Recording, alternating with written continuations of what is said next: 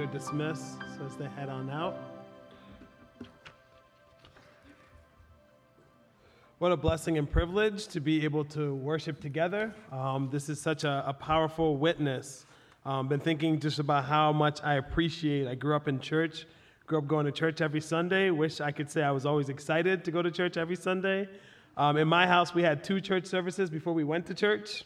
Um, so it wasn't always something I was excited, but I think one thing about this pandemic, it's got me to really see the blessing and privilege to see each other's faces, to, to gather to sing our songs, to pray our prayers, and to, to hear the word of the Lord. So it's a blessing to be with you this morning. Um, this Eastertide season, we're continuing our series of remembrance. We're looking at how God has been revealed. You know, the first part of the series, we looked at how God was revealed to us in the Old Testament. Now we're focusing on how God is revealed to us in the New Testament. And what's interesting is that so many times in Scripture, we get this call for us to remember as God's people.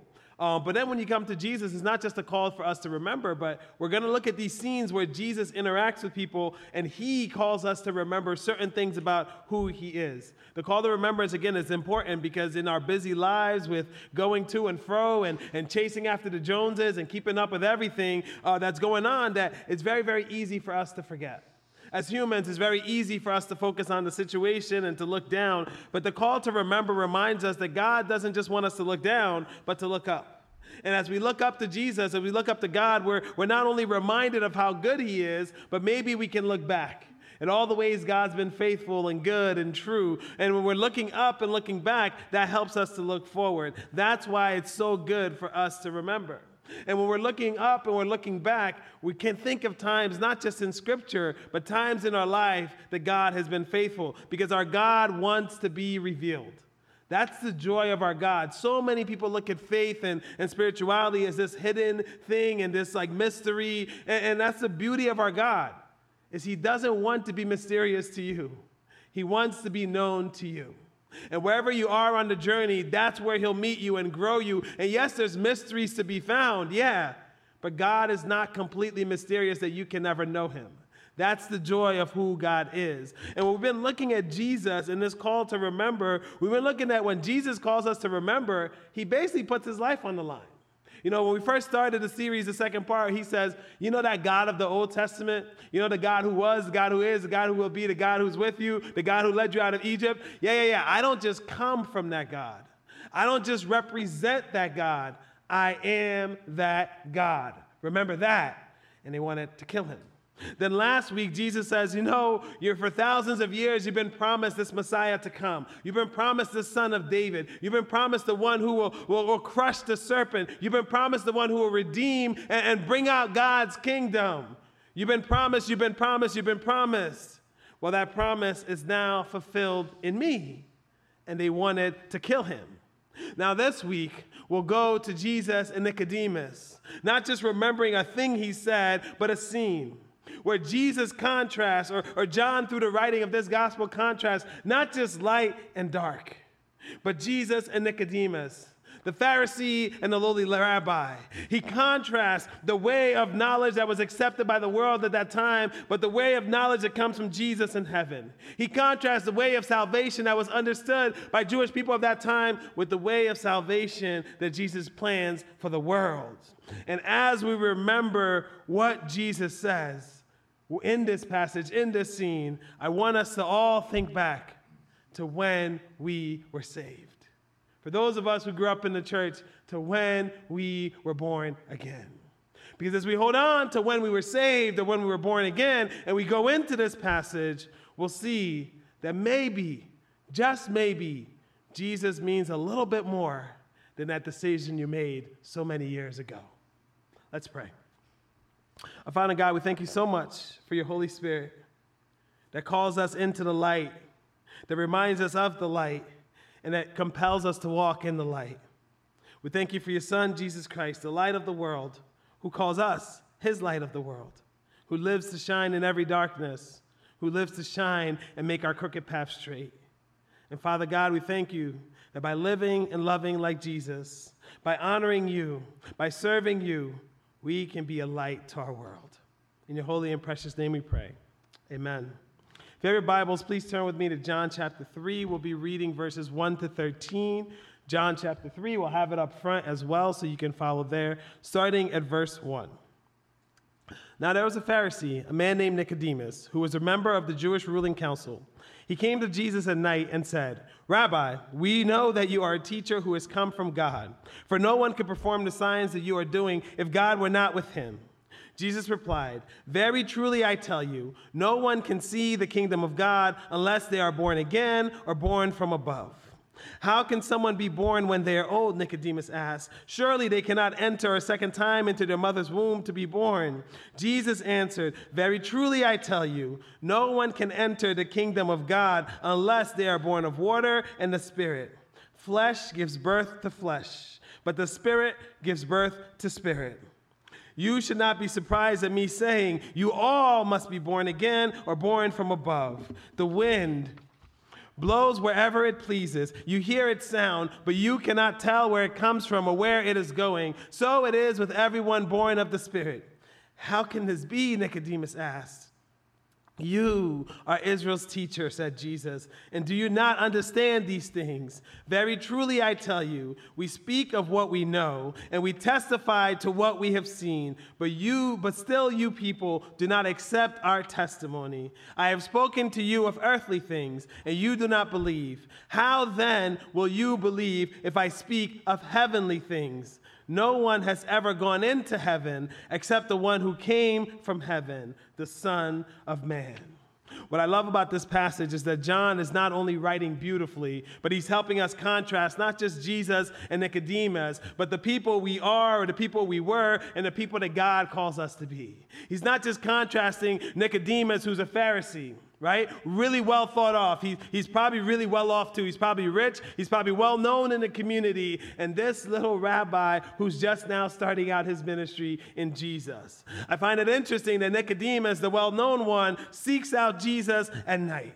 And there's some people who say, well, this is because, you know, some of the rabbis, they, they had jobs. You know, like Jesus, we, we know uh, was a carpenter like his father Joseph. So maybe he had a job during the day. But Nicodemus is always understood as wealthy. So he wasn't working during the day. But the other thing that's interesting here is as he seeks out Jesus, a lot of rabbis would study at night because not only did they work in the day, but, but it was quieter at night. And I get this because I can't wait till 10 p.m. because in my house, 10 p.m., everyone's asleep except me.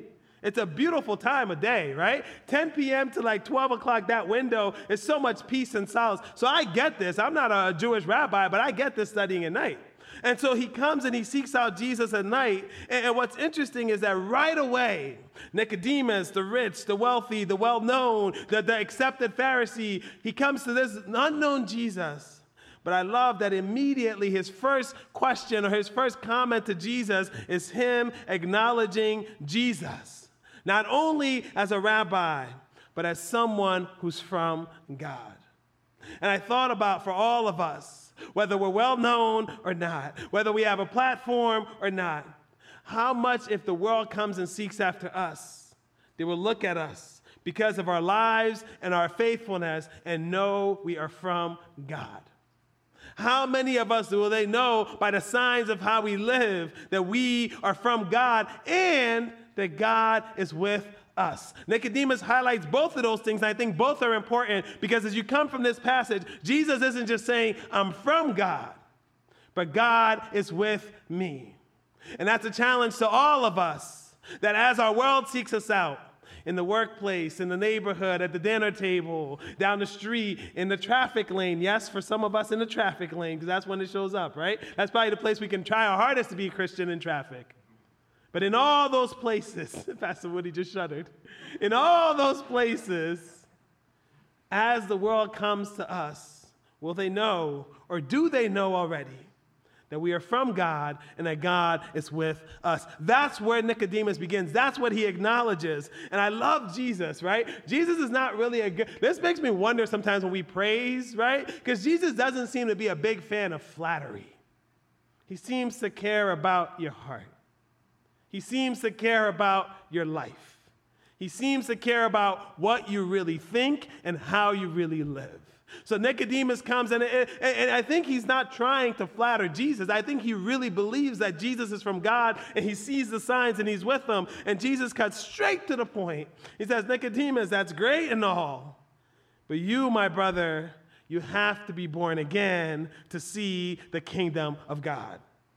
What's interesting in this culture is that in the Greco Roman culture, if you were adopted into a new family, they talked about it as being born again because you would literally leave all the things of old and take on this new family. You would leave all the things that you were first, not even uh, all the things that belonged to you, and you would take on everything that belonged to this new family. You would become not just a new creature, but a new person. What I love about our God, and this is why God is so powerful in culture, is because God can go into any culture, any single culture, and point them back to Him.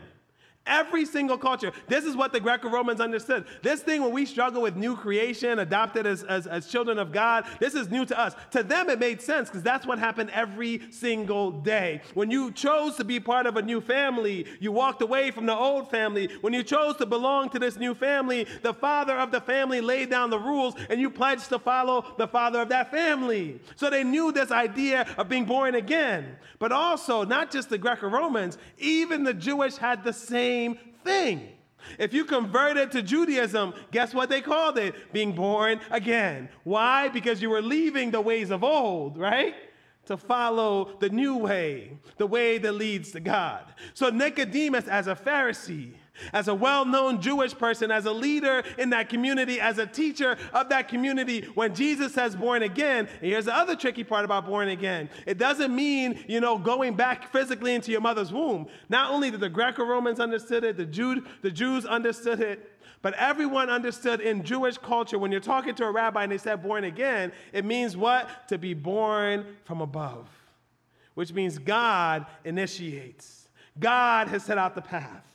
Yet and still, you have another contrast between Jesus and Nicodemus, where Jesus seems to be trying to prevent, trying to, to preach the truth. And Nicodemus seems to have this dense block that's preventing him from understanding the truth. So even though he's come from a culture that understands born again, even though he's probably taught born again to converts to Judaism, he's so stuck on this idea that he's born again, he asked Jesus, wait, that's impossible. I cannot re enter my mother's womb. And Jesus doesn't take the bait. He keeps on that higher plane. He says, Well, Nicodemus, that's interesting because it's not impossible. Because what I'm asking, what I'm offering you is this simple truth that flesh can only birth flesh, and spirit can only birth spirit. And Nicodemus comes back with, like, Are you sure? Are you sure, sure? Because I'm not getting it. And Jesus says, Yes. You may be a teacher of this world, but I am the Son of Man, the one who comes from heaven, the one who created the heavens and the earth. I am the eyewitness who's seen things in heaven, who now walks on earth. I am the ladder, the bridge that's going to help you to understand. But I think Nicodemus's question is a very important one because for many of us who grew up in church, it's one we heard all the time. Are you born again? Are you born again? And what I love about familiar passages is that we're, we're, we're so quick. And in fact, I was going to do 1 to 21 and decided to split it up. Because the most important, well, not most important, the most famous verse in the Bible is probably what? John 3 16. And we know that verse. And I love that verse because it clearly says, For God so loved the world. But most of us have understood that to mean what? For God so loved me, he died for me. And that doesn't mean that that's bad. It just means that God has a plan that's greater than me. But we'll get to that in the second half when we talk about how God has saved us. But in this passage, because it's so familiar, we gloss right through it. Yeah, he's born again, and Nicodemus, he sees the light, everything's good. But we miss some of the nuance because the idea of being born again is not just found in identity. Yes, I'm born again, so now I fit in. Yes, I'm born again, so now I'm saved. Yes, I'm born again, so everything's covered. The idea of being born again goes deeper than that. There's more here.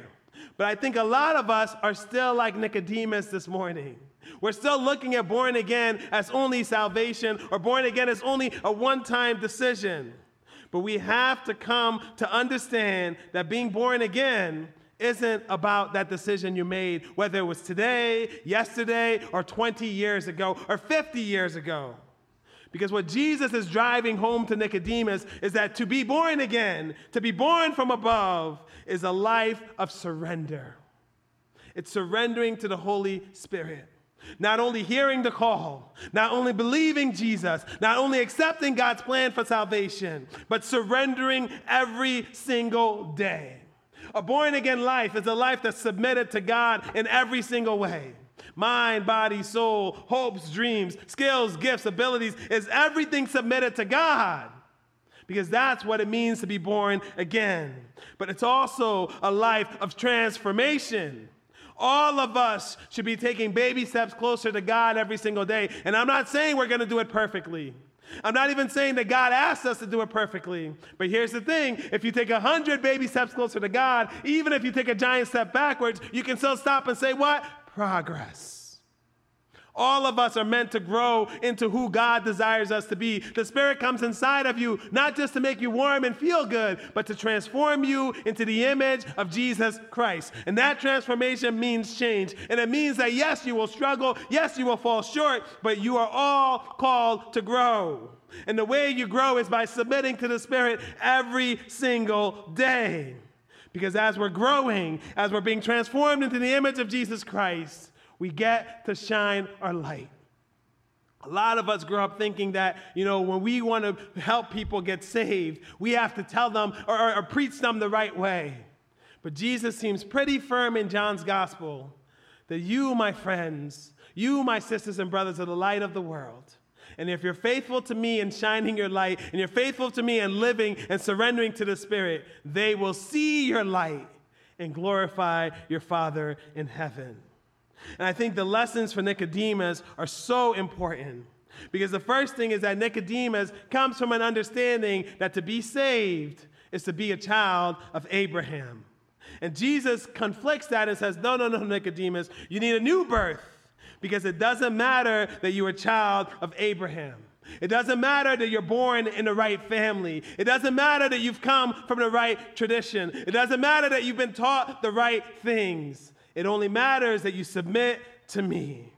The new birth, Nicodemus, it comes from above. It doesn't matter that you are struggling with, do I go back in my mother's belly? No, it matters that you understand that I have come not only to save you, but I've come to convert you, to transform you, to change your life. The new birth, Nicodemus, is seen by the water baptism on the outside and the spirit baptism on the inside. You know, around here, we encourage you to be baptized. In John 3, Jesus says a little bit more firmly than encouragement. Jesus seems to believe that you will not see the kingdom of heaven unless you've been born again, born from above, accepted God's salvation and then been faithful in the water baptism and the spirit baptism that transforms you. In John 3, to Nicodemus, Jesus does more than encourage you to be baptized. Jesus says, if you belong to me, you will take the step in faith because the new birth means you're going to step up and say to your community, I belong to Jesus and I belong to you. And then you will submit your lives to me so that the Spirit can transform you so you will start to look like me. Nicodemus, this new birth I speak of, it says that it's open to any and every one. Just like the Spirit blows where it pleases, the love of God goes where it pleases. Again, it doesn't matter the family you're from, it doesn't matter the knowledge you have, it doesn't matter what you think you know. My salvation belongs to the world, my salvation belongs to any and everyone. And maybe I think the most important thing about this whole passage is that the new birth requires knowledge from heaven, yes but it requires heaven meeting earth with Jesus at the center. Jesus starts off maybe philosophical, and he starts off maybe theological, but he ends very personal. He says, Nicodemus, I am your bridge. And I love that because to us, everything we need to understand, Jesus has the same thing I am the bridge. He not only created heaven and earth, he not only is in heaven and now on earth physically with Nicodemus, but he is the center of it all, meaning that Jesus is where heaven and earth meets. So the idea of this new birth is the idea that we're all to come to where heaven and earth meets. And what I love about these lessons for Nicodemus is that they're very, very similar to the lessons for us. Because here's the thing we all must be born again. We all must be born from above. There is no automatic entry. And I think that's very, very important. For those of us who have children, for those of us who have people under our influence. And here's the thing that second part, that's all of us. Because everyone in your circle is under your influence. And Jesus seems to think that there's no automatic entry. So your children and those people you interact with, they're not going to come into the kingdom simply by osmosis. They're not going to rub up on your shoulder and be like, now I'm in. Now I've gone through the new birth. Jesus seems to think that the, we all must make this decision to surrender to Him. There is no automatic entry. And the only way in has to be not just a one time pledge, but a lifetime pledge to submit to the Spirit. Not only a one time pledge, but a lifetime pledge to believe in the Son. Yes, even when things are difficult, even when things are hard, to keep your eyes up when the world is weighing you down to look back and give thanks to what God is when you can't see the road ahead. To know that even presently, even though I don't feel it, that same God who says, I'll never leave you nor forsake you, is the one who's there with you even to the end of this age. The new birth means that all of us must make that decision to submit to the Spirit, to believe in the Son, and to follow God. A transformed life is what we're after. If you want to say you're born again, you're committing not just to say, God, thank you for saving me back then, but you're committing to saying, God, thank you for walking with me today. God, thank you for changing me into the image of your Son, Jesus Christ. God, thank you for shining your light in me and giving me a chance to shine my light so others may see and glorify our Father in heaven. The new birth means that we all must be baptized by water and the Spirit. And we made an announcement for baptism this morning. And there's some of us who maybe we got baptized as kids. And maybe we, we were very, very passionate and we're good. And there's some of us who were like, I don't even know if it meant anything to me. But I want to encourage you because that's all I can do. I think Jesus does more than encourage in this passage. But I want to encourage you to consider baptism if you've never been baptized before, because Jesus seems to believe that if you believe in me, you'll be faithful to stand up before your community and say, I belong to Jesus as I now belong to you. And what I love about baptism is you're not just belonging to Harrisburg Brethren in Christ. You're not just belonging to the Brethren in Christ US. You're not even just belonging to the Brethren in Christ across the world. You're belonging to every single Christian who's ever believed, to every single Christian who's ever lived, and to every single Christian who ever will live. Is this symbol that we go down into the water and we rise up with Christ to say, We belong to you. Baptism or this new birth then requires us to, yes, to live right. But I think what I love about this passage with Nicodemus is that we all must go and tell. It is not just about saying, Come and see who my Jesus is. So the question to us this week becomes How is my life living to tell who Jesus is? At the workplace, how's my life living to tell who Jesus is? In my neighborhood, how is my life living to tell who Jesus is? To my family, especially the ones I don't like. You know, I got a big family, so I can just throw anything out there. You know, there's a lot of us, right? My grandma literally had 69 siblings. There's a lot of us, right? So whatever you got in your family, I probably got it times 10, right? But to our family, even and especially the ones maybe we don't get along with easy, easier, how does my life reveal who Jesus is to them? God calls us to have lives that not only shine for his glory, but lives that show this transformed new birth. My prayer for all of us this morning is that we're living lives of submission, that we're living lives of surrender, that we're able to see the transformation, that we're able to see how God has moved and worked in us.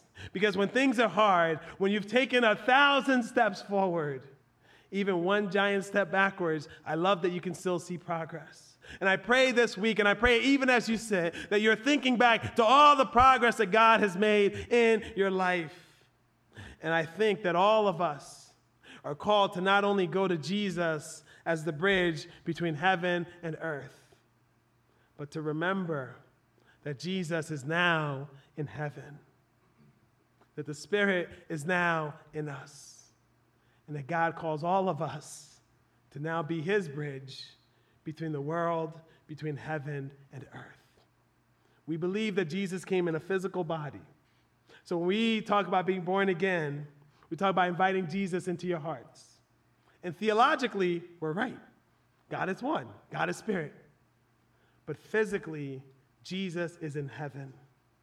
And I think that's the call for all of us to remember that all he's left behind is the Holy Spirit and you.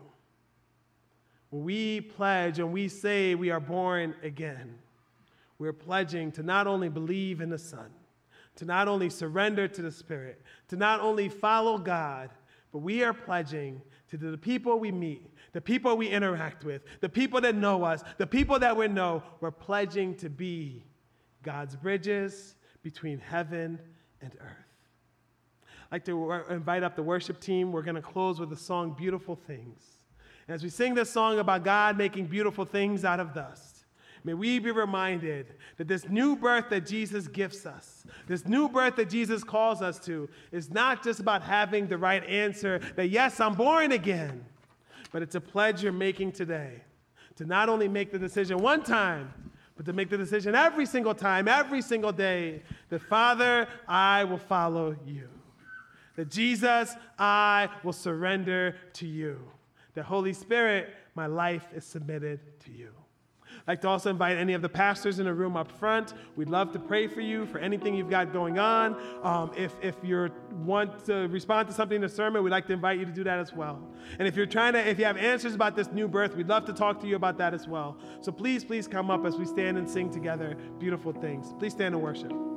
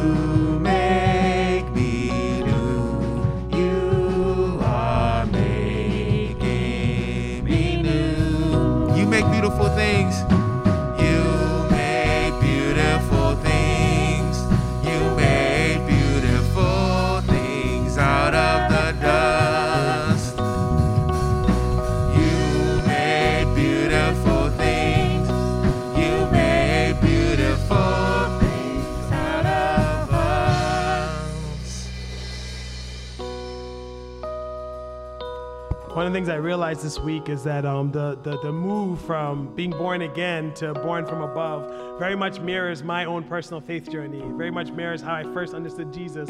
I grew up in a faith where you had to be born again and you had to know the exact time and, and stamp and then the plan and the place, right? Um, but with the brethren in Christ, you know, we really focus on what does it mean to be born from above. We understand scripturally that salvation is a point and a process. So for many of us, we can remember that point, that day, that time, that hour that we made that decision to follow Jesus, and that's a wonderful thing. But for a lot of us, we also think of the process. We may not remember the day, the time, or the hour, but we can see the steps of transformation. So this week, I'd like to invite you to do three things for me. One, think back to the time that you made that decision and give thanks to God for it. Two, think back of the process and how God has transformed you and, and give God thanks for it. And three, think about what God is working on you now how God is calling you to be born again, to be redeemed, to be submitted, to be transformed, to be surrendered to Him now, and give thanks for even that process too. Let's pray. Our Father God, we thank you so much that in Jesus Christ we have this connector between heaven and earth. That the one who made heaven, who walked the streets of heaven, the one who came down in, in bodily form to be that connector, that bridge between heaven and earth, now invites us to do the same. Lord Jesus Christ, we thank you that our sins have been forgiven. We thank you that the Holy Spirit is the one who convicts and calls us to salvation in you. Lord Jesus Christ, we thank you for Calvary's tree, yes, but we thank you for your full gospel, that you came to save us, that you lived to save us, that you died to save us, that you were raised so that we know we're saved, and that you're alive and alive and alive. And Father God, we thank you for your simple call for us to follow you. Let our lives be lives that remember when you saved us let our lives be lives that remember to give thanks for the process and how you've saved us. Let our lives be lives to give thanks for how you're going to save us, what you're working with us on now. We thank you for the fruit to come. We thank you for the light to come. We thank you for the healing to come. And we thank you that being born again is this beautiful point, yes, but it's also a process of living to glorify you. In your holy and precious name, Lord Jesus, we pray. Amen. Amen. God bless you all. Um, I'd like to invite you guys real quick to please be mindful of your conversations. We're flipping the sanctuary for the next service, so if you can, you don't got to leave, but you got to, you know,